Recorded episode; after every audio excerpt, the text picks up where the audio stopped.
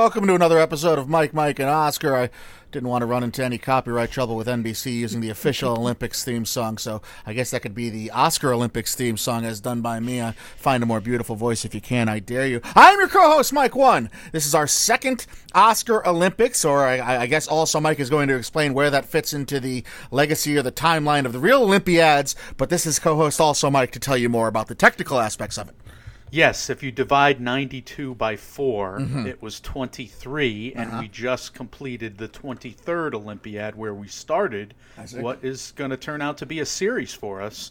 And this is going back four years prior from 2011 12 to 2015 16, the 22nd Oscar Olympiad, according to us, the only pundits that matter in this case. But the, these are fun, Mike. Uh, these are four year snippets of all the winners. I think we both watched a bunch of movies for this, Yeah. so we're checking off a lot of boxes in terms of the Oscar movie watching that we've always wanted to do with retrospectives. And, and maybe this is a way to do it for us. But I tell you what, these were tough. Yeah. Like, there are some categories in this one. We're going to do 19 categories again, handing out gold, silver, and bronze medals. And oh my God, I loved all four choices in so many of these. Yeah, there were a lot of categories that were like just. It, was much more difficult than the first Oscar Olympics that we did, which was, I guess, in some ways good and in some ways infuriating, and we'll talk about it. Uh, we also wanted to uh, give some shout outs to some other people who made our first Oscar Olympics episode such a success that it was.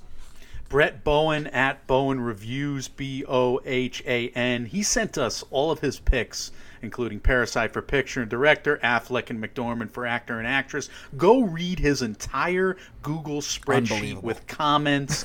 Brett, you are one of us, as as Mike One likes to say, one of us. Yeah. One of us. You know, I mean, I- it was just a wonderful job, and I love the commentary, and uh, hell of a job, buddy. That was a great in-depth job there by Brett, and also going with the one of us drop there. I just recorded Freaks because it was on T uh, Turner Classic Movies recently, Michael. So that's this is all coming full circle. You understand? And these You watch Turner Classic Movies? Really? Ronaldo Sosa also sent us all kinds of picks, including Blanchett for actress and Mahershala's Moonlight role for supporting actor. He is at R Santana 2024. That's where you can follow Ronaldo. and Krazo at I N C E H R V Y Ints Heavy. He also sent us uh, pictures of all of his medals, and Krazo had Viola and Rockwell atop the supporting categories, Chazelle taking director, and Moonlight winning his best picture. So many people sent us uh, a bunch of their medal winners. A couple of them picked a category each. It was a lot of fun to see our audience uh, having so much fun with this. So thank you guys, and as always, send us your picks for this episode as well. Yeah, and, and the, you guys are the reason we're doing uh, making this a series, and you, the, the first one was a rousing success. So, like Mike said, keep those coming in. Keep any kind of Photoshop or any kind of creativity that you have coming in, and we'll give it shout outs as much as we can here on the show. For today, uh, we're going back in time four more years. So here we're going to cover the 2012 to 2015 film years, all the Oscar winners for the 19 big Oscar categories, and we will be giving out do not medals, bronze, silvers, and golds, much like we did for the first Oscar Olympics episode. Michael, we can start with the category of best VFX over the four year span of 2012 to 2015. Michael, I guess you can run down your list first. So I loved Ex Machina. I love those effects, but they are like ten million dollar movie effects mm. compared to these other three that are just visually effects driven films. And you'll realize all that in a moment, folks, because my bronze is going to Life of Pi. I loved the crisp CGI at the time. I mean, that was a scary tiger in CGI. You kind of recognize that it's a CGI tiger, but still, I mean, you're afraid of that tiger, and that's a CGI computer based effect that hasn't happened before. Like if you watch the Jumanji Tiger or Lion, you're not afraid of the Jumanji Tiger and Lion. You're afraid of Robin Williams is going off the fucking chain in that movie. So I think I think that you know again, Ang Lee when he when he's working with uh, high tech stuff. I mean, it's it's hit and miss in terms of the storylines, but he really does a nice job with it. Mike, you also had Life of Pi in your bronze, and we kind of picked the same three here. Yeah, we we have the, the same lineup to start, and with Life of Pi, it is splitting hairs. The only reason it's a bronze, I really did appreciate. I think Life of Pi might have done more with VFX, but because you hit on the main reason why, because you can kind of tell some things are green screened, is the only reason that I had it bronze. Because of these top three, it's uh, it's a great job all across the board. I had Interstellar two, uh, for, mm-hmm. or the silver medal, I should say, and it's nuts because Christopher Nolan made a scientifically, anatomically correct black hole, and he's getting a silver medal from me, which I think is just an insult. But the practical effects of Interstellar are also there, which om- almost, you know, gave it my gold medal. But it, I just I couldn't get over the fact that basically Qu- spun his effects around so much because like it's one thing doing effects, but it's another thing doing effects on a carnival ride for your audience and making it believable yes. and not making me throw up, which it, you almost still did as I watched it as an older man today. Yeah because I can't go on, you know, amusement park rides anymore. I don't know about you. I was just Watch, watching Gravity is the closest you'll get to one of those anti-gravity spinning things at the local carnival anymore. Absolutely yeah. correct. When I was a kid, I just let my brain just mush into my skull. I wouldn't care. But it made us the critics we are today. I would like to think, as a matter of fact. Absolutely, it has formed us. just going on that carnival ride seventeen times in one night. That's it. Uh, hey, I got a question, Mike. Yeah. Are we sure Gravity and Interstellar are, are different movies? Are you talking uh, in a cinematic universe sense? Or are you uh, being the number one troll for just genre shaming? I'm just two movies of the same genre. That means it's the same movie. I'm just asking a question. You take it whatever way you want. I'm just I'm here to ask questions. And by follow up, are we sure The Martian and Interstellar are not a sequel of one another? Uh, best film editing, folks. Number two category for us today. Mike, who was your do not medal? you coward. Uh, all right, so this was another just excruciatingly difficult category. Yeah. I picked Argo, which was 2012's winner of Best Film Editing, because I think of these four winners, this is the easiest argument that you could make that this winner won its category because of its status as a contender for Best Picture.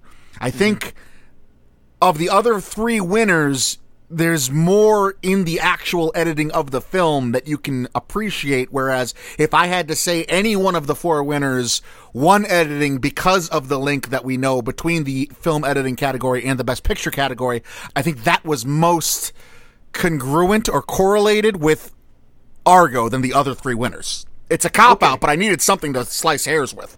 I agree with you. This is another toss up. I mean, this is a tight four. So, how about you go through your your top three medals? Yeah, I had no idea how to do these other three. I, I put Whiplash at bronze uh, just because I, I, I couldn't put Gravity or Mad Max at bronze, so it kind of lost out.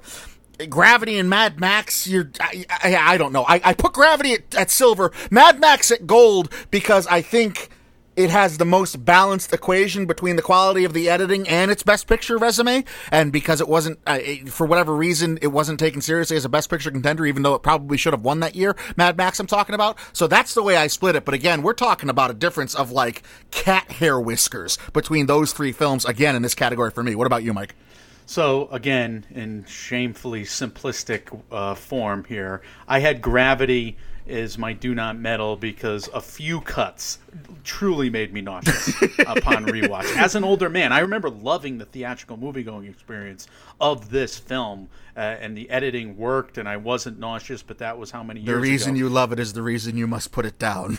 and now I rewatched it for this, and I'm just like a couple times, a couple times. The rest of the movie is still excellent, but that that hurt me. Bronze's whip, Whiplash, like you, I, I, think Damien Chazelle and company there, they're so creative with all the different kind of cuts they're using. I don't even have terminology for them. These cut, some of these cuts, I can't just say smash cut. I mean, he's doing like all these wacky movements of the camera, all these wacky. Just he's using every button in the editing bay. Let's just put it that way, Damien Chazelle and company. So I'm really impressed with that. He does make it work. My silver goes to Argo because even now and in these times, an airport scene has never been packed with this much danger. Yeah. And I'm just so impressed with Argo, and I do think the editing told that story and made it as thrilling as it was. So I'm kind of doing the old critic pick with my silver for best editing and Argo there. Well, it's not a uh, surprise. I mean, you've yeah. you've regaled that scene and the tension in that airport scene at the end of that movie for years now since we've been doing this show, and yet I think the biggest surprise is not that you have Argo so high; it's that you actually have something above it in the editing category here. yeah, that, Argo had no business being as thrilling as it was, but Mad Max Fury Road is a masterful job, and I am so impressed with how the pacing of this film works. I rewatched a lot of the chase scenes from mm-hmm. this movie. There are such insanely beautiful shots in terms of the cinematography and she lets them play out. Like these are long takes, which is shocking to me because you figure action movies, so many of them are over edited. Like you got these pun- one punch and then the other, and then a car chase. There's 17 cuts in the first car chase. Everybody thinks it's Hitchcock's shower scene, you know. Hmm. In Mad Max Fury Road, watch that movie and you can allow allow one shot to play for like seven, eight seconds at times, and these are gorgeous master shots in the desert there. I, I'm so impressed with Mad Max Fury Road in terms of the editing bay. It's got to get my gold. It probably deserves extra credit too because Margaret Sixel, who was the editor on Mad Max, to go from Happy Feet and Babe, which was on her resume before Mad Max, and pulling off what was pulled off in Mad Max, you, you should get bonus points for that. I think. I love that Oscar so much because every time a Mad Max person, I should say character, walked up to the stage, they had like a feather in the hat. They looked like they were coming out of the universe there. They looked like they just left Burning Man, but they dressed up because it was a little, you know, colder outside. It was, per- it was perfect. I loved it. It, it was done so dirty by the major categories that year too. That's a that's a blight on the Academy's face. I think. But we can move on to best costume design, Michael. So I loved again all four nominees. Like Yeah. we're starting off hot today. The Great Gatsby.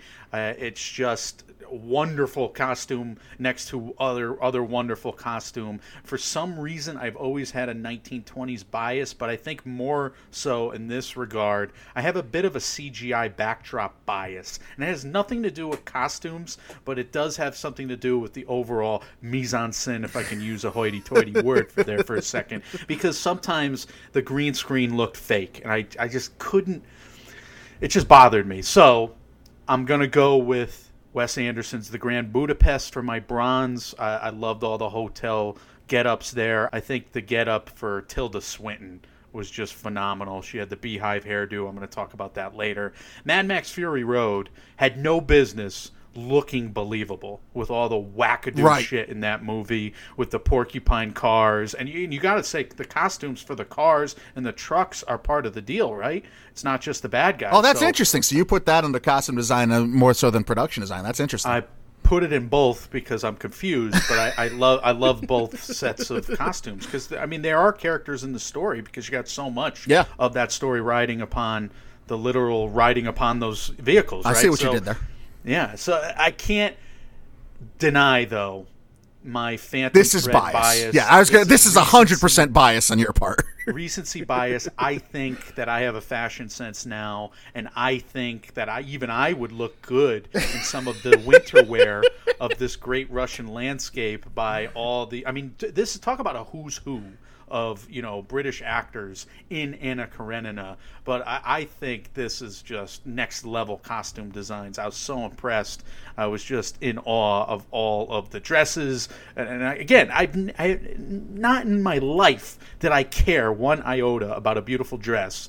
Uh, bef- I mean, I've been asexual for years now. I don't care, and yet it's just gorgeous dress after gorgeous dress. Keira Knightley must fantasize about reliving those scenes and reliving that production, you know, for the rest of her life. I mean, she can, she'll always have Anna Karenina, Keira Knightley, but the guys put on some great outfits too. I mean, again, all the hat game, it just works. Anna Karenina, my gold. Jacqueline Durran, I think, has a, a key to your heart, having having done the costumes for both Little Women, which you also very much appreciated from this past year, and Yes. Anna Karenina. And Anna Karenina is, I imagine, that's got to be an also mom favorite as well. She's only seen it once. I- Really? I, actually talked to her the other day, and I think she's only seen it once. She wasn't that into it, but I don't know. There's a lot of you know extracurricular activity in Anna Karenina. So my mom's not a big fan of that. She likes she likes people getting married or not getting married. She doesn't necessarily like all the extracurricular. I got gotcha. old school. gotcha. That's a very politically correct way of putting that, and that was very sweet of you. Uh, I agree with you on Gatsby. I think what's most interesting in telling about this is how we would vote if we were in the Academy. And you say how you're going to include the rides and the vehicles and Mad Max as part of the costume design. I'm my whole approach to costume design is just basically what I think is most difficult to put together in modern times and in a modern landscape. And for me, Gatsby's just like party suits and tailored suits for the 1920s and flapper girls, and I, I I've seen costume parties in college and stuff. That I know those costumes aren't that difficult to get a hold of, at least from the cheaply made material standpoint. So I'm sure they're much more refined and, and put a lot more effort into them for actual Baz Luhrmann movies, obviously. Uh, So that's what Gatsby is my do not medal there. I put Anna Karenina at my bronze because of the same thinking, and Grand Budapest Hotel, which I think was more aesthetically pleasing because of the costumes and the stark colors and the contrast. I would wear that lobby boy suit. I know it's not difficult to really find, which I guess kind of make, makes me a hypocrite talking about it, but it's the one that sticks out most in my mind. I would wear that lobby boy suit just like around the house if I could, including the the, color schemes. Right. Yeah, the pastels. Yeah, they, they look they The look palette, so yeah. uniquely so uniquely Wes Anderson. too. Exactly. It's it's a very big trademark, and for the reasons you talked about uh, with Mad Max, and just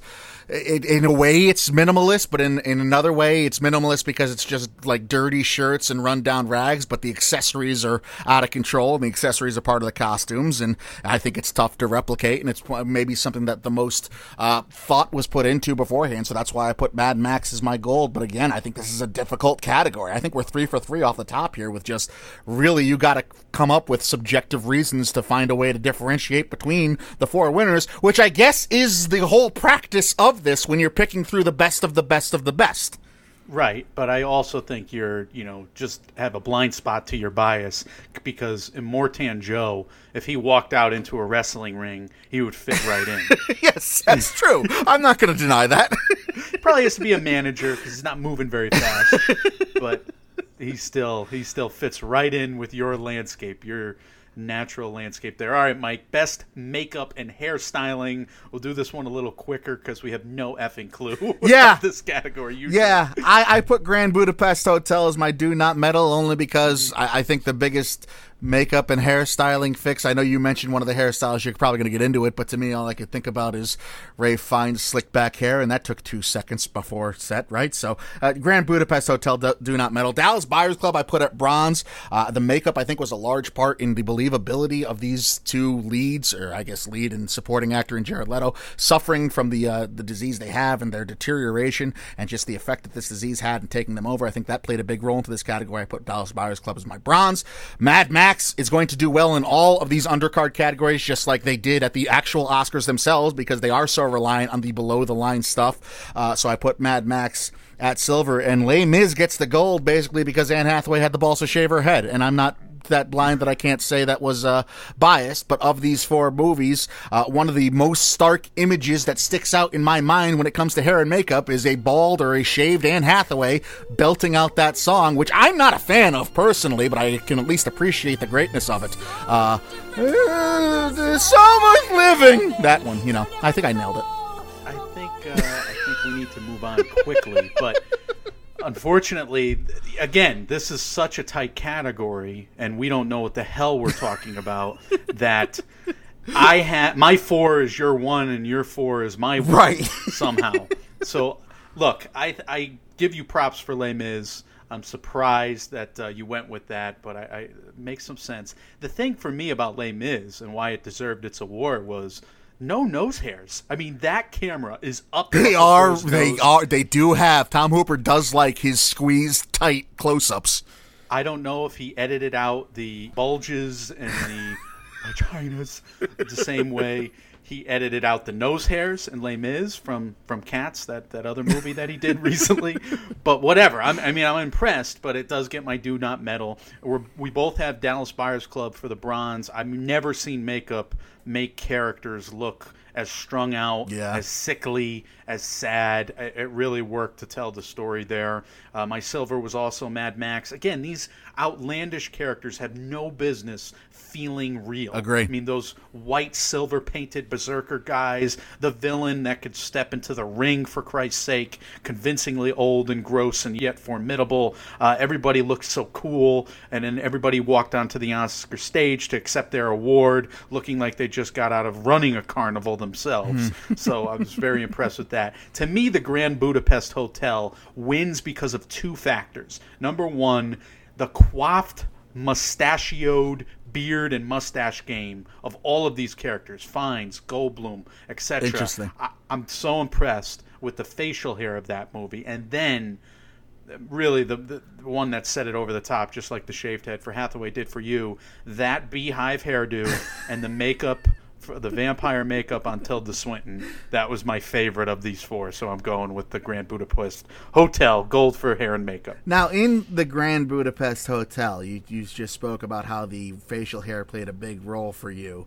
Uh, my question, I guess, would be Tony Revolori, who does such a great job as the lobby boy in Grand Budapest, does he add points to the makeup and hairstyling score or lose points that his facial hair was drawn on by makeup pen? I think that Saoirse Ronan's convincing birthmark and and the fact that he they had the audacity to draw on his mustache it just made, it made me happy. Okay. I like that. I, I really enjoyed that movie. Uh, a follow up question What's your favorite line from Les Mis that you can butcher and sing out of key, if you would, please? I cannot remember a lyric from Les Mis. I have blocked that out of my memory. Mike, some reason. people who just heard me sing would argue that I don't either. So we're in good company there. Best cinematography. So Birdman had that gimmick work. Uh, long, you know, first time in a long time. Yeah. The continuous shot gimmick uh, in Aritu. Lubezki, I mean, winning three times in this uh, Olympiad. Unbelievable. Just um, Emmanuel Lubezki, one of the all-time greats, if not the goat. You know, for for that you know trifecta. It is my do not medal, but uh, again, a tight category here. I, I'm going with Gravity for my bronze. This is a tough call because I rewatched it after making this countdown, Right. and, and it, I might have. I don't know. I'm gonna, I'm gonna leave it there because I just loved Life of Pi. I think the backdrops look real enough, and it, it also kind of fits the overall reality of that film because you're kind of guessing what's happening. So I think it really works, and it's just so beautiful. Everything, you know, it's just like one picture painted on a canvas after the next. To me, I've never seen anything look like The Revenant. And I just commend them for using natural light. Commend Inaritu for just going guerrilla style with a huge Hollywood production and take going out in the woods and shooting a movie with just your sunlight and your and your equipment and then making Leo freeze his nuts off. I can't believe you know they, they pulled that off. Yeah, and, Uh, and he does a I- great job building the tension there too. And obviously, talk about the camera moving around uh, uh, around a CGI type environment. I mean, that bear Yeah. fight is obviously the most legendary, most memorable thing from that movie, and it's shot beautifully. the battle at the beginning of the film, and then of course, you know, they had a couple just shots at the end of the movie. This, you know, symbolic shots about a burning building, or oh my god, I mean, I just wow, I've never seen anything like The Revenant, so that's what I'm going to go with. I gave Gravity my gold for kind of the same reasoning, and, and that you touched on with both the Revenant and that you touched on talking about Gravity before. I've never really seen anything shot like that, and also the spinning camera and the characters who are clearly being visual effects with their background or up against a green screen or however it was done, half and half, mm-hmm. practical and, and CGI, and yet you still can see the reactions on their faces and the emotions on their faces, and they don't come off looking or reminding me of how The Rock looked at the end of The Mummy when the Scorpion King debuts, and like it's not that painful to watch, and it's actually believable, and it looks like it's actually happening to them. I that's I gave a lot of credit to the the cinematography there. Maybe that's wrong. Maybe I should have done that with visual effects. I, I don't know, but I chose to give it to cinematography. That's why Gravity gets my gold. I gave Birdman the silver because again of what you highlighted that first time in a long time that one continuous shot and there are some beautiful scenes i mean when ed norton's talking to emma stone up in the balcony when they're kind of flirting with each other when they're talking on the rooftop and everything there's a lot of uh, pretty stuff going on not to mention how the birdman himself is shot uh, when he finally does debut life of pi let me tell you I, that was my do not medal I'm being subjective, but the Life of Pi was beautiful. I hold against it the way it ends. And without going deep into spoilers, I have such a sour taste in my mouth from how the Life of Pi ended because it does this beautiful film. It shows all these stark visuals, and then at the end, the way they cap the film is, oh, this is an episode of MASH.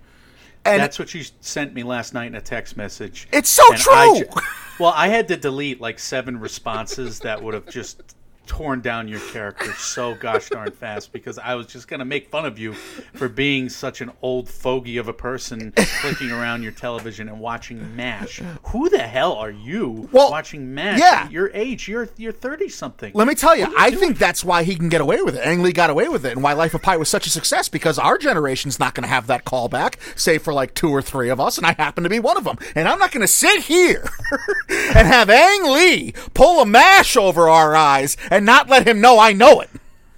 Well, that being said, you did not vote for it. It did not medal. So somehow I am acting as the old fogey Academy member and picking the practical effects or the you know the gimmick on the cinematography that's done old school, right? And you're picking the CGI driven stuff. In, in, yeah. Know, thus far. Yeah. So that that that's a weird debate. We're both hypocrites, I guess, at the end of the day. Sounds right. Let's move on to production design. Michael, you go first on this one. So my do not medal is Lincoln, uh, only because I, I don't remember much of anything being wow or the wow factor from the production design of Lincoln. I know the setup. I guess it's production design and the way you have to orchestrate such a mass of people moving in and out of some of the shots of that scene as there is. But for for my memory, and, and it's unfair, and again, everything about this is subjective. So you know, deal with it. But from my memory, a lot of the stuff about Lincoln was him arguing in a room with a lot of other senators, him talking to his wife, played by Sally Fields, in their living room against the fire, him talking to his son about him wanting to go fight in the war, blah, blah. I just don't have that much of an impression about production design having to do with Lincoln. I'm going to have some great things to say about Lincoln as we move on in other categories, but not for production design here. Again, the last three were just awful for me to pick through. I I feel so ashamed having to put Grand Budapest Hotel at bronze because it's Wes Anderson, and Wes Anderson should win every production design because he's able to make every backdrop and background and set that he uses a signature Wes Anderson set and background and backdrop. And yet I have it at bronze just because Mad Max, I think, was that impossibly good with the backdrop they were given, especially with most of it taking place throughout the desert race there. And in the way, Michael, that you're a sucker for lavish dresses from the Victorian era and your Anna Karenina get-ups. Maybe I'm a sucker for big parties held in the 1920s against mansions in places that I will never have enough money or esteem to be invited to, and that's why I put Gatsby in my gold the master shots of the Great Gatsby, some of them are just wonderful. Yeah, yeah. You want you want to live there. I still take points off for the CGI backgrounds, and I, I do consider that part of the uh, production design here, even though I kind of you know took points off in another category for it as well. So it is my do not medal. It's another category where we have you know the polar opposites in many ways, with a few exceptions. Lincoln is my bronze. Everything looked historically accurate. Everything oh, looked great. like it came out of a photograph the, one of the few photographs of that time that you know you see in your history classes and your history books. So that made some sense. There were a couple you know wow moments on Capitol Hill, like you said, the battlefield makes it a worthy winner. I mean, all four of these are worthy winners, right. I would say. Mad Max is also my silver. Uh, again, the wackadoo, like the home based Immortan Joe's home base. Are you kidding me? It's like the Lion King meets the Fifth Element. It's just the yeah. weirdest you got this futuristic, retro futuristic thing going on. It's bizarro world, and it works somehow. To me, I have Grand Budapest, Grand Buddha Poop Hotel. What was I going to call it? It's just so unique. It's so Wes. Uh, here's where I give the color schemes a lot of credit. I mean, the hotel is literally the setting of the movie, and it's the title of the film for a reason. So I, I loved every moment of it, and it's one of his strengths as a filmmaker. He grounds you in such a unique world every single story he tells. That's why I'm really looking forward to the French Dispatch. That's why I think uh, you're right when you say that Wes Anderson should be nominated every time he makes a film for best production design. He deserves it. It's so like Mad Max is so good that I couldn't put it lower than 2nd Mm-hmm. So if I were to change two, it'd probably be first and third, and not two numbers that are next to each other, which makes no sense. And that's how I ended up. I, I feel such shame. Grand Budapest deserves better than bronze in that category. I'm an idiot. Best original song, Michael. Well, I think we have the, the same four here. Yes. Uh, this was tough as well, much tougher because since we started the James Bond character study, I have been listening to Sam Smith's Writing's on the Wall from Spectre and loving it every time. I leave it on during my playlist. So that's a song that's grown on me. It still doesn't crack into the top three, though, because the top three are awesome. We have Selma with that great performance from John Legend, gaining his EGOT with this, I think, one of the youngest EGOT ever. I just researched that, but I don't know if this put him over the top for the EGOT or hmm. not. But, you know, John Legend and Common, that performance, that was meaningful. The movie got overlooked, so Selma gets my bronze. But you got two all timers Yeah. Adele belting out Skyfall has to be the silver, and then Frozen. I'll let you gush about Frozen's uh, "Let It Go." I feel so dirty again having Adele and having that song not be gold, but I, I we've talked a billion times over. Frozen's "Let It Go" might be one of the three or four best original songs of all time. In that an original song ha- has to walk that tightrope between being a legitimate pop sensation and also being fitting f- enough for like a musical and a Broadway hit. And Idina Menzel is Broadway hits, so it just makes sense, and it's certainly catchy enough, and it's a Disney song. And how do you not feel good about that? And uh, I- I'm so sorry, Adele. Please, please don't make a song about me sliding you because it'll destroy me and it'll be a hit. And you had two Adeles win those two years. You had Adele Laurie Blue Adkins is her full name, by the way, and then of course Adele Dazeem, the household name. Uh, John Travolta. I thought it was. Kazim. I think you're missing a K there. Yeah. All right, best original score, Michael. This was also pretty hard. It's never. These are just unbelievable categories. I mean, that's a comment to how great a job the Academy did, I guess, in picking winners of the, this four-year stretch here. So, did hmm. not medal. I put Grand Budapest Hotel. We have the same Yeah. reasoning. It's a delightful score. It's just I don't know that it's all that memorable in, in Me contrast. too. Yeah, I, I have the same thought. It's just I can't I can't pull a note out of that score and and without going to the YouTube and that ultimately dooms Desplat yet again. That's what doomed him Yeah. for me with The Shape of Water. I just can't remember it, and I don't know. I don't know which song to click on in the YouTube playlist to give me the signature melody Right. from that movie. I guess I, I, I meant to rewatch Grand Budapest again because I love it so much, but I, I didn't do that for this uh, Olympiad. So for the final three, the bronze, silver, and gold, I put Life of Pi bronze, I put Gravity silver, and Hateful Eight gold. I- believe mm-hmm. Hateful Eight being gold is the right call Morricone's work there. Right. You could put these three in any order, though. I think, and I would like Hateful Eight being bronze. I think is the only thing I might have a big issue with because it's so good and so memorable. But what about you? How did you parse through those three? So I had Gravity as my bronze, Life of Pi as my silver, and Hateful Eight as my gold. I mean, I think Morricone's score just encapsulates that entire film. I think that's why you know Tarantino just zooms in slowly on a tombstone statue for the first you know five minutes of the movie. So I mean, it, it's it's such a great score. Like he didn't even direct Morricone on the score. He just like you know write some music for me, and then he just leads the film with it. That's what it, Tarantino thought of Morricone's score for The Hateful Eight. So I agree with you. Gold medal all day. Gravity and Life of Pi are tough. I think if I'm in space.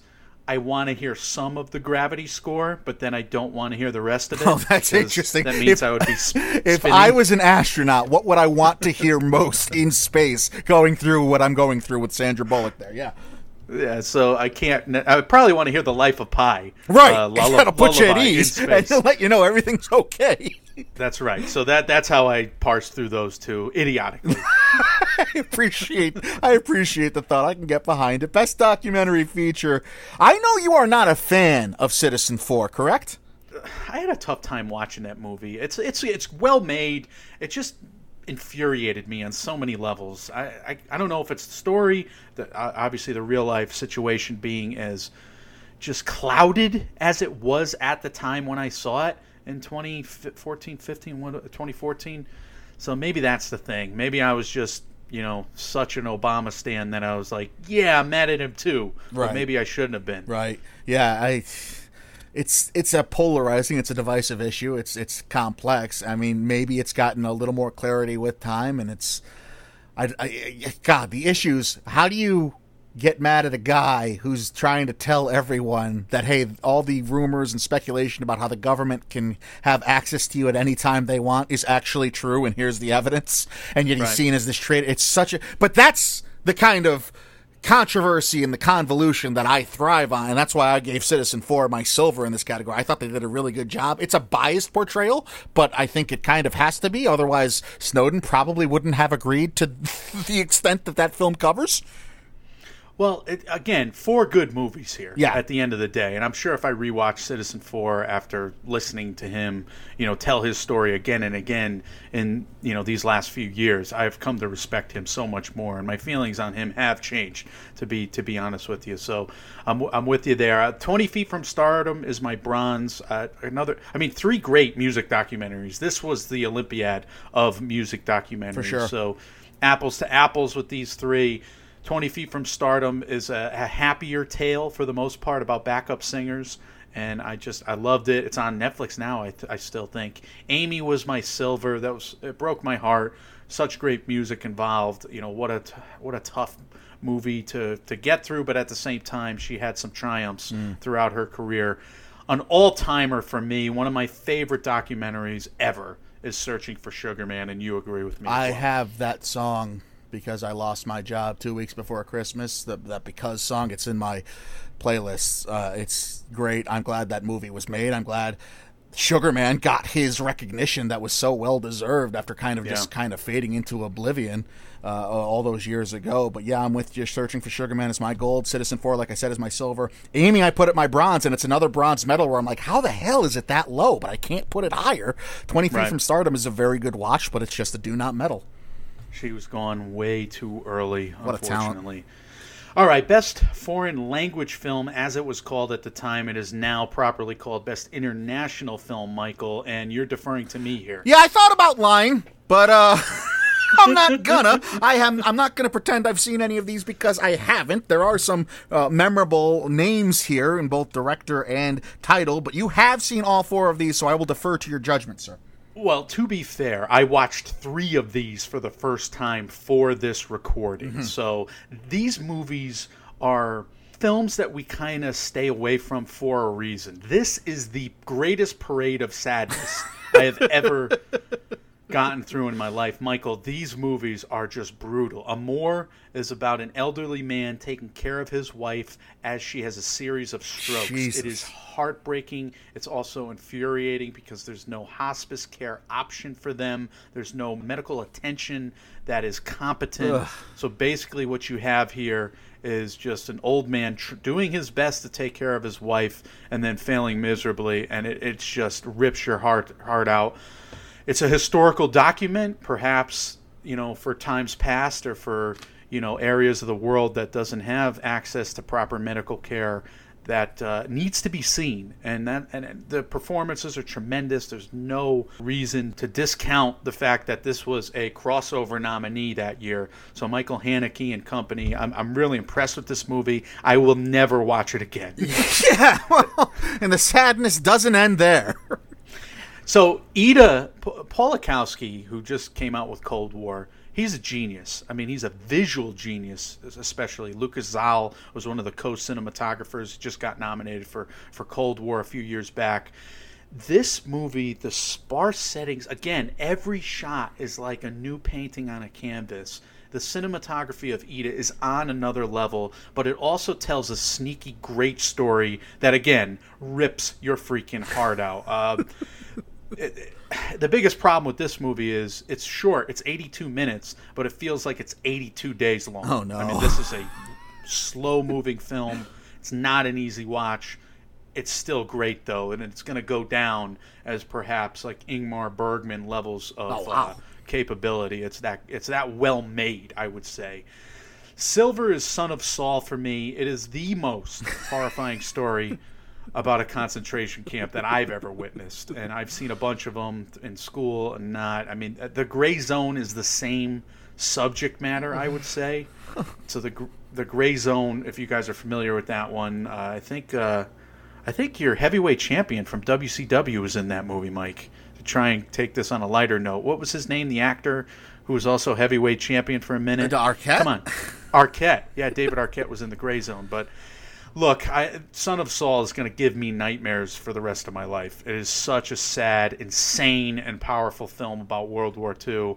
Oh my God, I just I don't even know how to review it. Everything just, about this is just sad. it's just so making only, me depressed. Well, the the only movie that isn't a horrifying watch, even though it's still sad and soul crushing, is The Great Beauty, and it's basically a redux of uh, Fellini's La Dolce Vita and my Italian bias shines through here. It's the only movie that I wasn't crying or just cringing through. I loved all the dance party montages. So you get some of those. It's a bunch of old people doing a train atop a rooftop uh, a bunch of times. So does any of them just works. fall off or walk off under their own accord to really keep the tone and tenor going? They want to, and they oh, talk about doing so. So that why that's why this movie gets deep under your skin, and it's a hard movie to forget. But Sorrentino can direct a sprawling story, so this gets my gold by default. All I right, guess I should say. Let's good job by you. I'm sorry you had to do that, but I, am glad they were at least all worthwhile watches. But my lord, let's try to turn on to some happier stuff and talk about best animated feature here, which of these four uh, years had some big heavy hitters. My do not medal was Big Hero Six, and that's mm. mainly because the other three I think are just like all timers in terms of animated sure. films. Inside Out is my bronze and Brave is my silver, and I know that's going to have a lot of Disney fans' ire and coming for me with pitchforks and torches. I don't blame you, but when we did our Pixar rewatch series, I had Brave as in my top six, and Inside mm-hmm. Out was, I think, in my number 10, and I'm sticking to that. Brave was just one of the more impressed I've been with a film in terms of expectations and what I've heard versus what I actually saw when I sat down to watch it. All of that, though, is to say Frozen, I think, is one of the best animated films of all time in terms of marketability, in terms of content, in terms of box office, in terms of what an animated film should do and make you feel, and what the message should be. And also, hey, by the way, can you sell toys to kids with it? Uh, as a, Disney is always worried about. Frozen is my number one there with the gold. So I agree with you on Frozen as the number one. It is the clear winner. The way they you know, gave you a just a, a, different way to tell that fairy tale story. They broke so many conventions. I was so impressed. I avoided that movie for years, having only listened to the song, and I, I don't know why I did that. I just I thought it was a little girls movie, and yet it was a, a film that just really got to me and spoke to me. Yeah. It's a great movie. Period. I did not consult my Pixar award show. Oh, I don't remember you, you're you actually did your homework. I am the slacker in the class for this. I think you're holding true though, because if I remember right, I, I know I had Brave at least four or five slots higher than you did, and I think you had Inside Out within your top seven. I'm not. Well, I'm not positive though. Brave was my most improved player upon rewatch. Mm-hmm. Right? I mean, Brave gained the most points. Yeah, we were both very, very impressed with it so it, it, it moved into that B plus A minus territory for me. But Inside Out still, even you know, thinking back, I, I have it ranked very high. It broke me. I can't believe a Snuffleupagus character animated by computers can break my spirit the way this one did at the end. You know, somewhere in Inside Out. But I just you know, trigger warning out there for folks yeah, the parade of sadness you've had to deal with over these past five to seven minutes of uh, episode time here is really a, just a, one for the record books.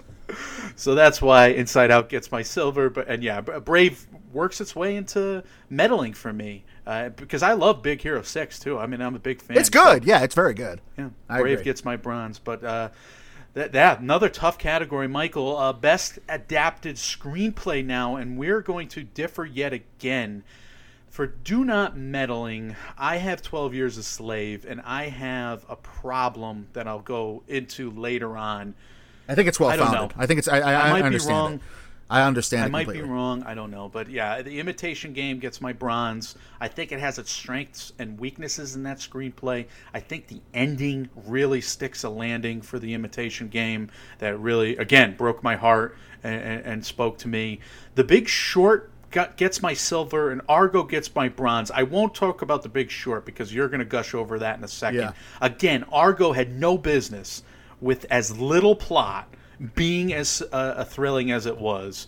I, I, don't know how Affleck and company did it, Chris Terrio.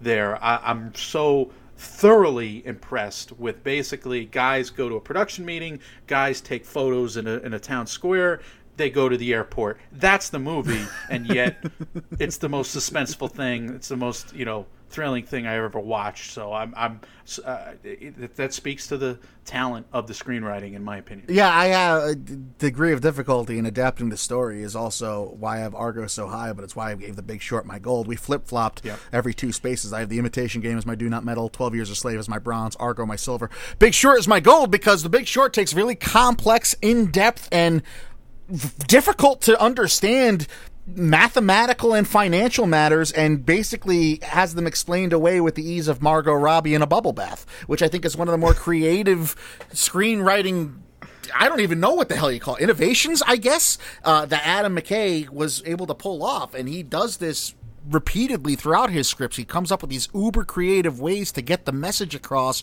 that makes you think either he makes something very complex really easy, or he takes something very simple and makes it super complex, kind of like he did a couple times with in Vice in that script. So, uh, Big Short, I think that might have had one of the highest degree of difficulties in terms of translating the subject matter to all audiences, and he did a wonderful job as far as I'm concerned, and that's why I gave it the gold.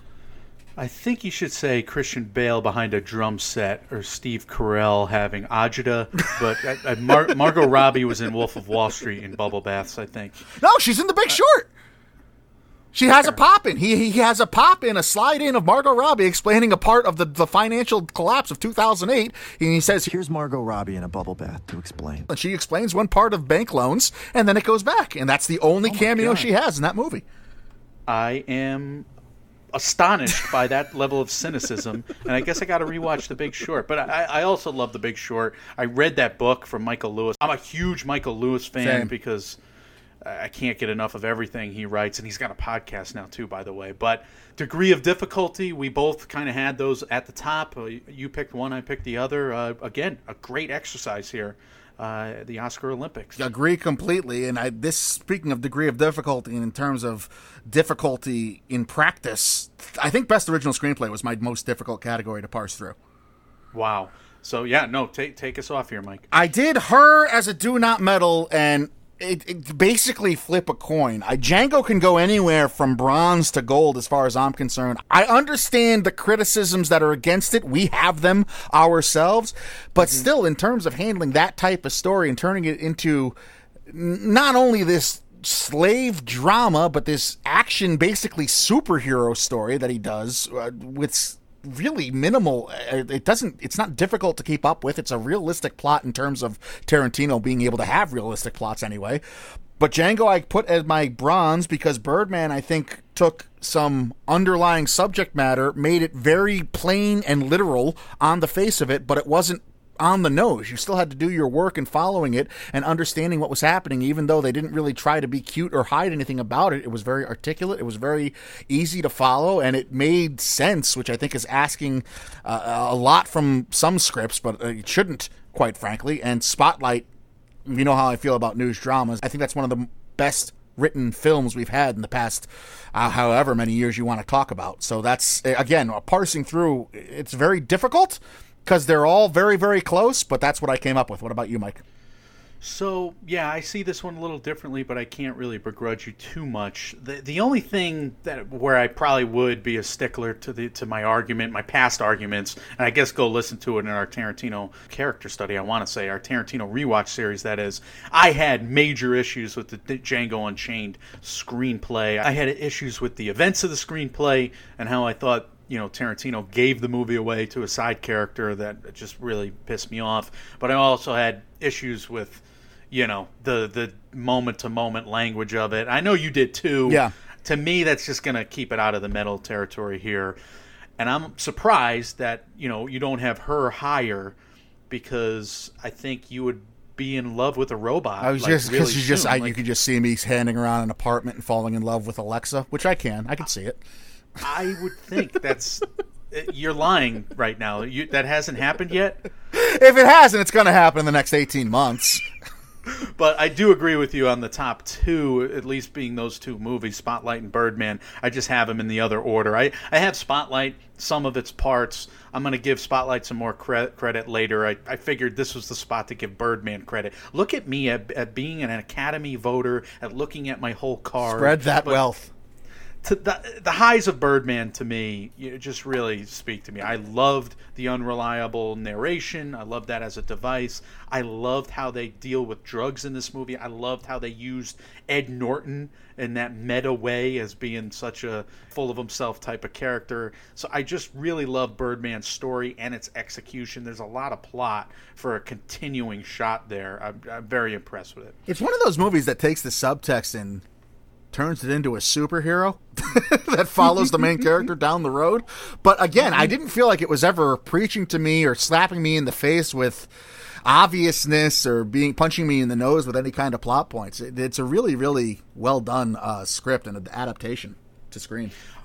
All right, I don't think this next category was all that difficult. I don't either. And I think we we both see it the same way, Michael. So, best supporting actress. How about you tell the story? So, Patricia Arquette, we have talked about in passing on this show before in terms of boyhood. We both are impressed with how that movie was shot, but maybe not how it came off. I think I give it a little more reverence than you do because you've said some pretty mean things about the way the, the way it was uh, ended up on screen over time. I'm such a story junkie that when you have disjointedness and inconsistencies in the storytelling, it just really bothers me. Like to me, that was eight short films or something, and it was boring. And I just I can't. Maybe I have to rewatch it because I love Richard Linklater. I love his Before trilogy. I love the audacity of this project. But I would rather watch a documentary about making Boyhood than watch Boyhood again. Yeah. I hated that movie more than I've hated an Oscar nominee in a long damn time. And Patricia Arquette is being dragged away with my hatred there. It's not her fault. I think she's always good, and I'm sure she's always good if I rewatch Boyhood. I think her TV work has been phenomenal over the last few years, but that was an easy do not medal for me for that reason. I like to think that was just a makeup call for the the Academy overlooking her in Nightmare on Elm Street three, The Dream Warriors. Uh, oh, yeah. Yeah, Of course. we both that in Hathaway as our bronze. I always get a little chapped when an actress or actor singing in real time or singing on film is given appreciation and adulation as if that's not where most of them all started anyway and there's not a whole separate category and industry for that? Like just go to broadway. I know les mis is a play. Just go to and i know there's all kinds of musical fans out there who get upset when i say things like that and want to see these things adapted into film. I've never been a big musical guy as is and quite frankly anne hathaway has a tendency to overact sometimes i think. I don't know if that's how i actually feel or if that's just me piling on to all the abject hate that anne hathaway tends to get from people over time. So i had her at bronze. It's a fine performance. If you're gonna grab for an Oscar in a weaker year and win, then this is like the textbook performance. Yeah. I mean, she put on a clinic on how to do it, and yeah, a lot of people have criticized that role for being one of the weaker supporting actress wins in a while. But I, I also agree with you. I think it's it's strong. She hits a couple of loud notes, both literally and figuratively, in terms of the performance. And uh, I, yeah, I do, I do give her some credit there. It doesn't come close to our top two though. Because No, and, and Alicia Vikander and Lupita Nyong'o, Yeah. I think, are obviously the top two. It's impossible. This is more has to do with Lupita than anything Alicia doesn't do or does or doesn't do, I should say, Right. in the Danish Girl. It's impossible to put Lupita Nyong'o anywhere but gold for what she does in Twelve Years a Slave, at least from where I sit. I mean, the emotional connection you have with her character in that movie and what ends up happening to that character. If you don't feel just enraged and sadness and anger and every kind of borderline psychotic emotion that can send you into a spiral for days after watching what happens with her in 12 Years a Slave, and it doesn't make you immediately want to run to your laptop and do some research throughout the, the historical atrocities that have happened, I, I don't know what to say. Uh, She was magnificent in that movie. It was one of her first big movies too, so it showed her brilliance from the get-go. I mean, she was a longtime student, I know, at Yale. Her ba- her backstory is fascinating. So it took her a while to break through, but once she did, I mean, my goodness, I mean, her career has been on an upward trajectory, and in supporting roles too, Mike. Like she has been hesitant to take the lead roles, and for ridiculous, stupid reasons, people have been hesitant to offer her lead roles. Well, look what That just happened last happen. year. I mean, what a shit Right. show. She should be a two time Oscar winner. She should have won That's- the Best Actress last year. She's going to be lead actress. She's going to be a movie star going forward. And yeah, this should be her second or first of two Oscars because of how brilliant she is. I was surprised. I had to watch The Danish Girl for this episode today, and I was surprised how good Alicia Vikander is in this. I mean, uh, I don't know if you could say it's underrated because she won an Oscar for the Danish Girl's performance there, but my goodness, she is stunning in this movie. She making me you know, tears well Yeah. up. I mean, I can't, I can't get over how how much she worked on me in this. Uh, I was very impressed. She, I think, if we were to re-vote on the Danish Girl performances, I could see hers holding up. I wonder if we have a little regret about what we did with Eddie Redmayne. As uh, I say we, but I'm not part of the Academy, so it's your fault. Right. But uh, what the Academy did with Eddie Redmayne in that movie, and we'll talk about it in a couple minutes. As Oscar pundits, Mike, always remember principle number one: we can always blame other Pass that people. buck, baby. Best supporting actor. I guess I'll start off with this one. I never got the Mark Rylance. Same. Pick. I know it was a weak year. I know that you had the legacy uh, situation with Sylvester Stallone involved, but the fact that he went "Ah, boo boo and cried in the in the locker, it was.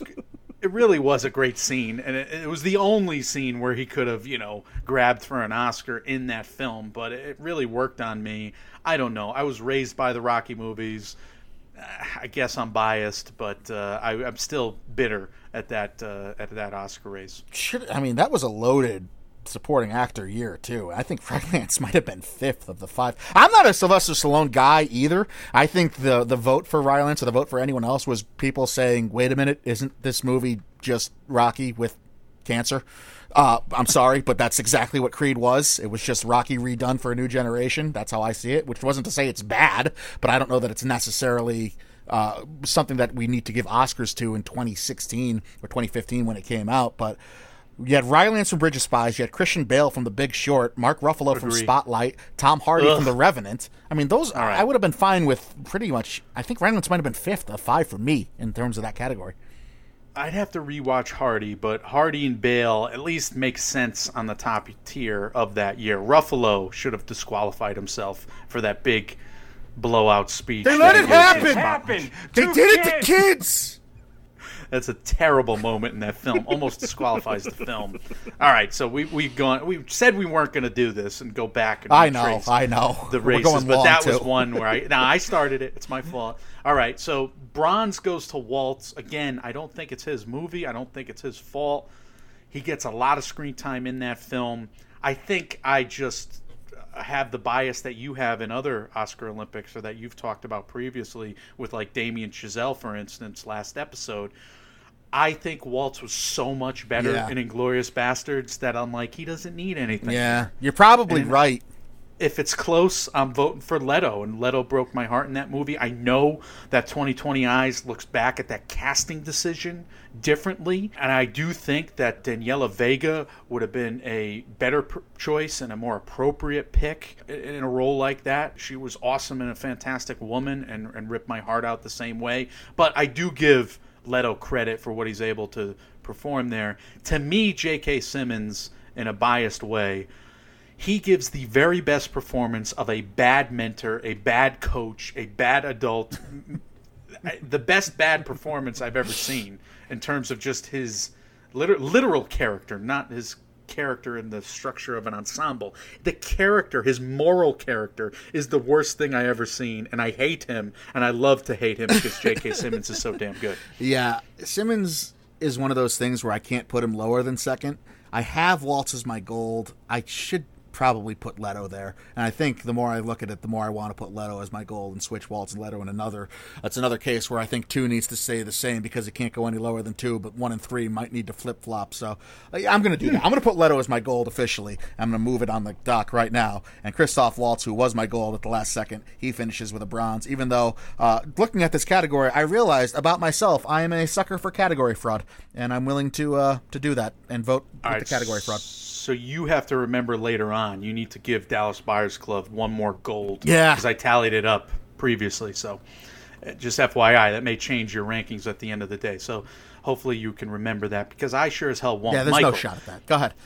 Best actor, we'll stay with the guys here. I have Redmayne in my Do Not Medal, even though I thought his, his performance was excellent and it's really difficult to convey what he has to convey later in that film for obvious reasons. But I still thought he did a phenomenal job. Are we overrating it a little bit historically?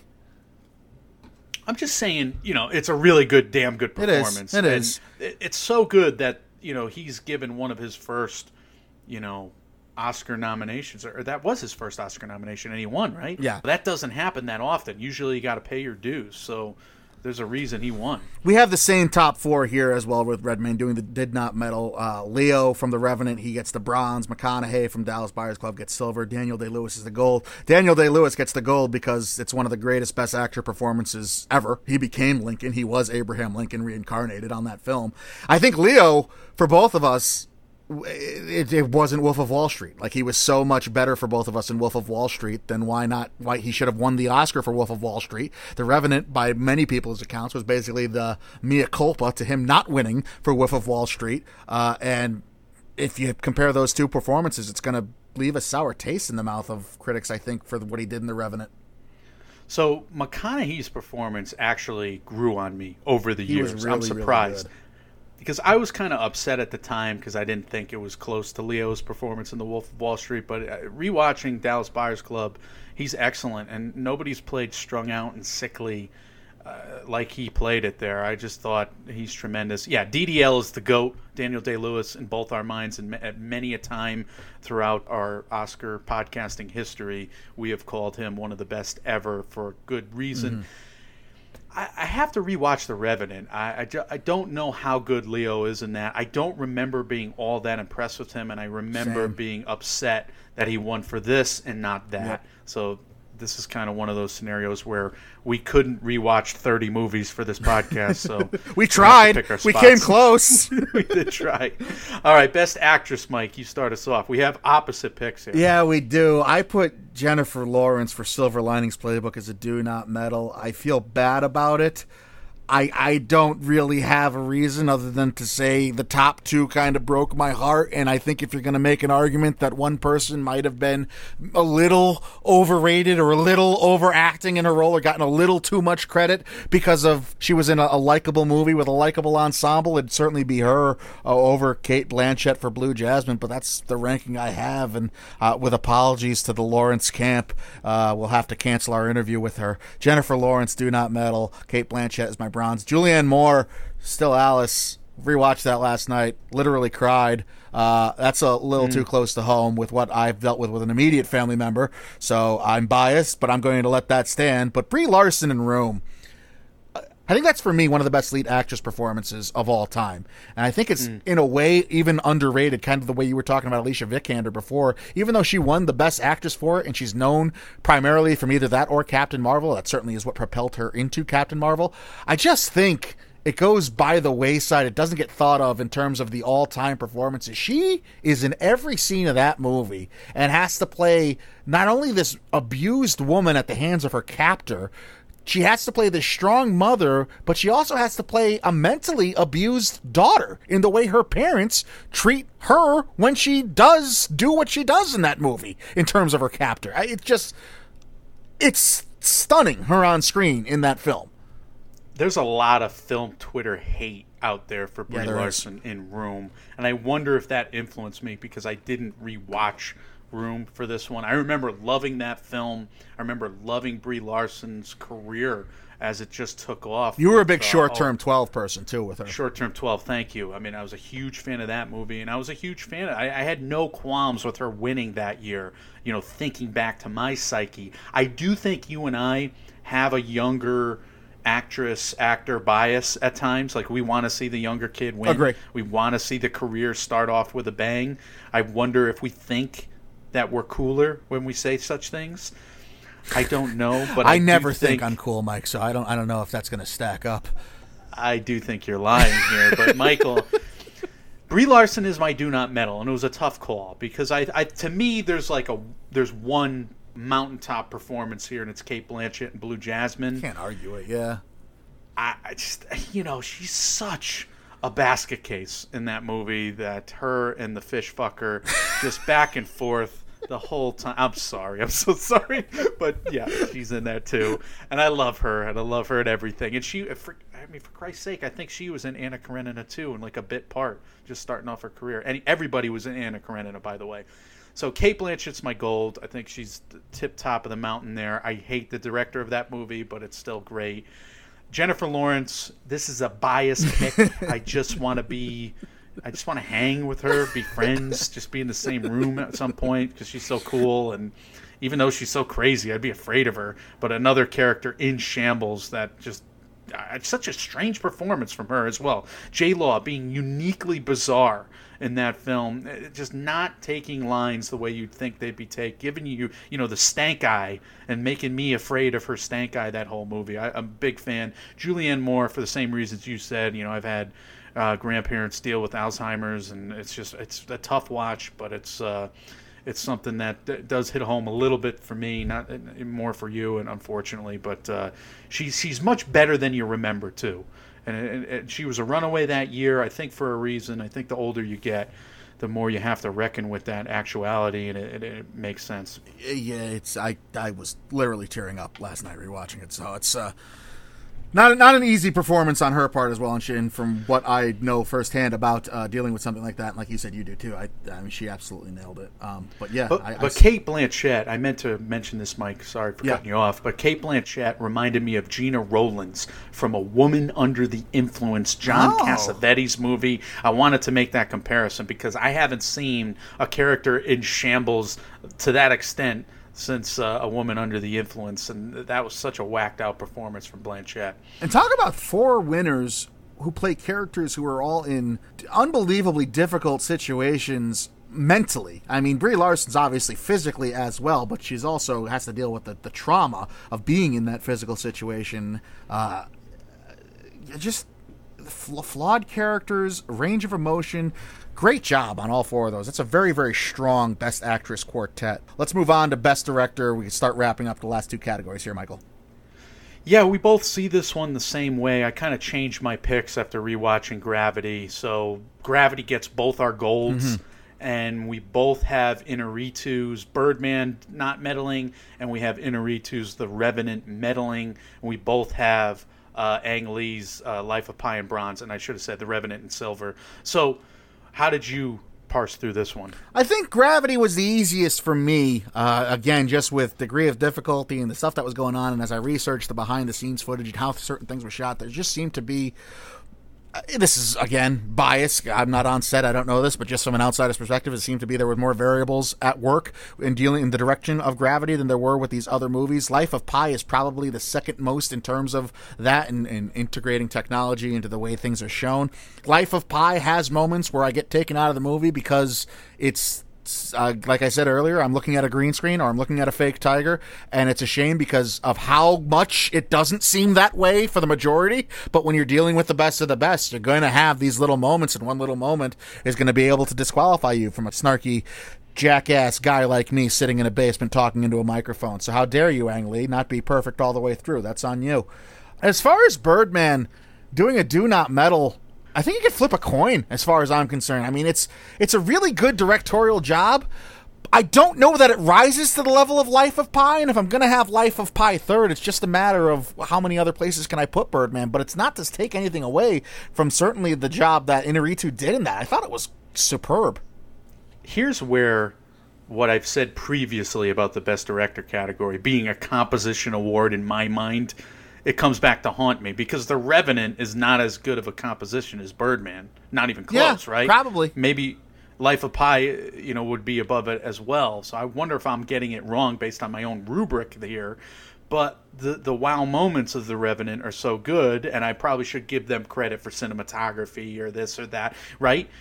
But at the, at the same point, I, I gave Cuaron credit for Roma, and I didn't think that was necessarily as good of a composition as it was, you know, this part or that part. It's not a sum of its parts pick for me for my silver, but I'm gonna go. I'm gonna stick with it here, uh, even though I'm tempted to change things around. But I, I can't put Birdman over Life of Pi, and I Right. think Ang Lee just managing all the technological breakthroughs of that film and, and telling a great story within it and copying MASH and adapting that episode of MASH the way he did, Michael. Speaking my language yeah. now. I heard that somewhere. But I look, I, I think uh, I think th- this is another tough category to parse through. Four really strong directorial jobs. There's a reason why the Three Amigos. There's a reason why Ang Lee's been here before. Uh, so I'm, I'm just very impressed. Yeah, Ang Lee, stick to this, man. Uh, Let's stop stop with the de aging, stop with the Will Smithing. Come back to us. Do this uh do this Life of Pi type I stuff. Do the think- Brokeback Mountain type stuff for us. I, I just think Ang Lee's got to make sure he's got a good story. I, I know he kind of gets down the rabbit holes with the technology. First and foremost, dude, make sure you got a great story because when you have it, you, you make an Oscar nominated, Oscar winning film time and again, man. He's, he's, he's always up there. I'm convinced studio intervention plays a role in the the productions he's helmed that haven't that have gone awry. Uh, it just seems to Could be. Yeah, I, I don't. I have nothing to base that on. It's just into. But actually, I've convinced myself of that, and that's where we're at right now. We could wrap up. Final category: Best Picture. Michael. Okay, so 12 Years a Slave is my do not medal, and I'm just. Maybe it's 2020 eyes, but I'm just sick of the white savior complex. I know this is an adaptation of the diary of this story, so the, the true story, and it's built off of the true story. So maybe I'm just being too sensitive here and I'm an asshole for thinking I'm woke or something because this story for an hour and 45 minutes you're going through hell and you're rooting for these characters and then you're happy for the characters at, at certain points. And, it, and, it, and it's a story that's cathartic. It does work. It does work so well. And I, i'm not i don't begrudge it for winning that year.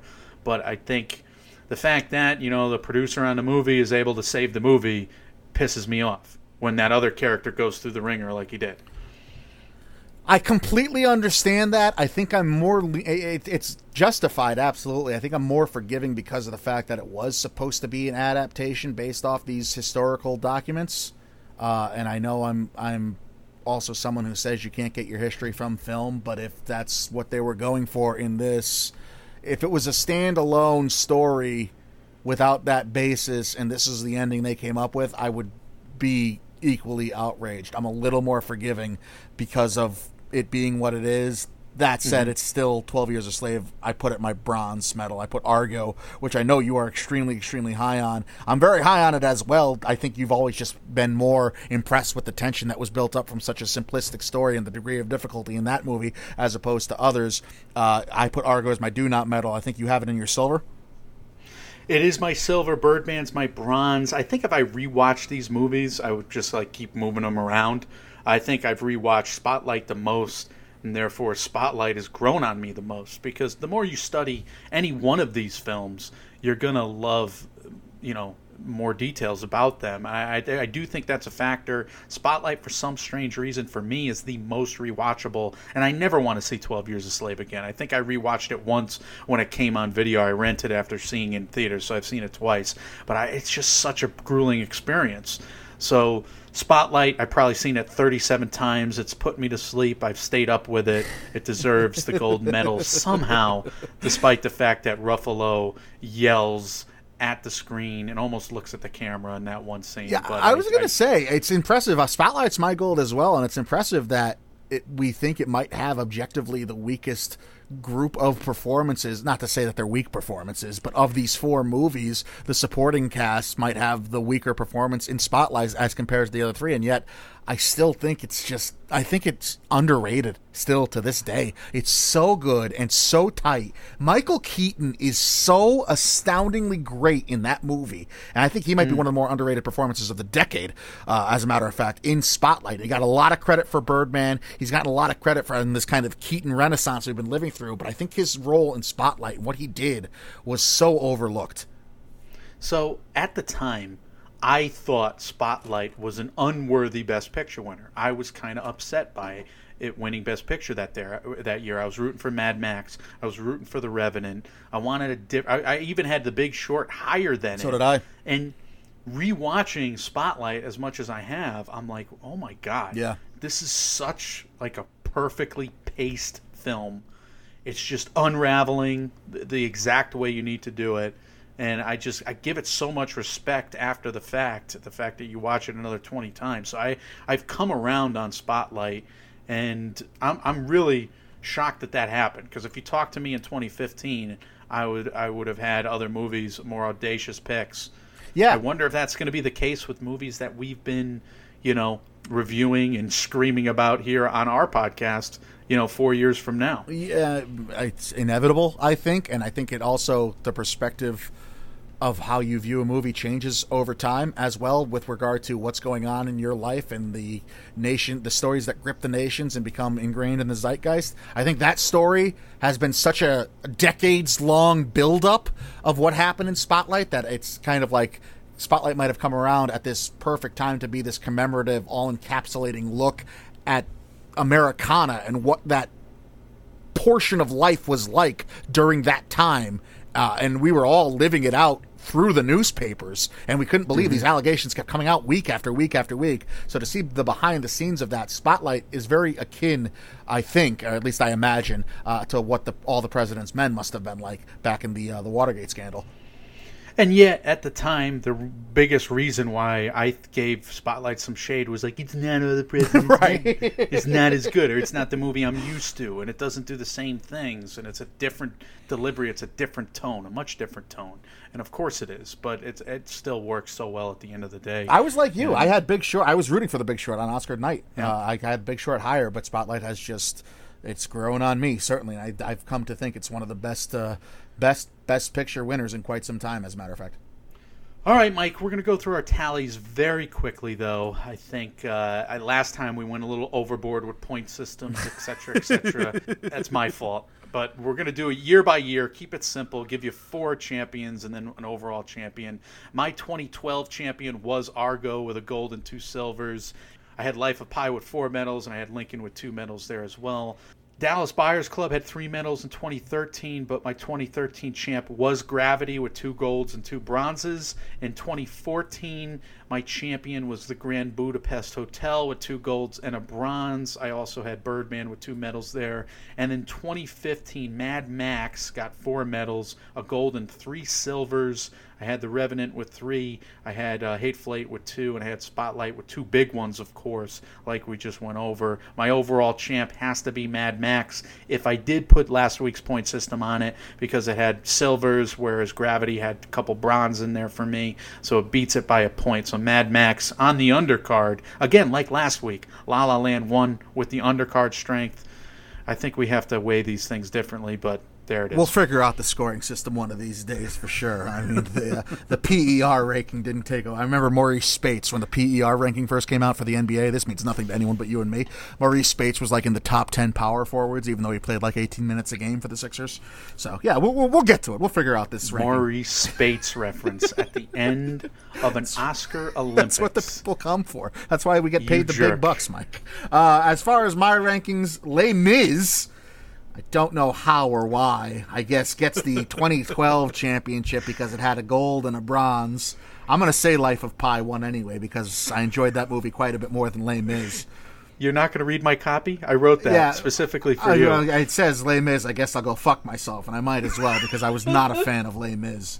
Uh, I don't. I who was really a fan of Les Tom Hooper though, at the time. Tom Hooper was. I, I protest. I'm playing my 2012 year under protest with these stats. uh, for Gravity, in my 2013 year, that wins that year with three golds and two silvers, even though Dallas Buyers Club scored itself a gold as well. Frozen had two golds, as a matter of fact, obviously, uh, and 12 Years a Slave carried a gold as well.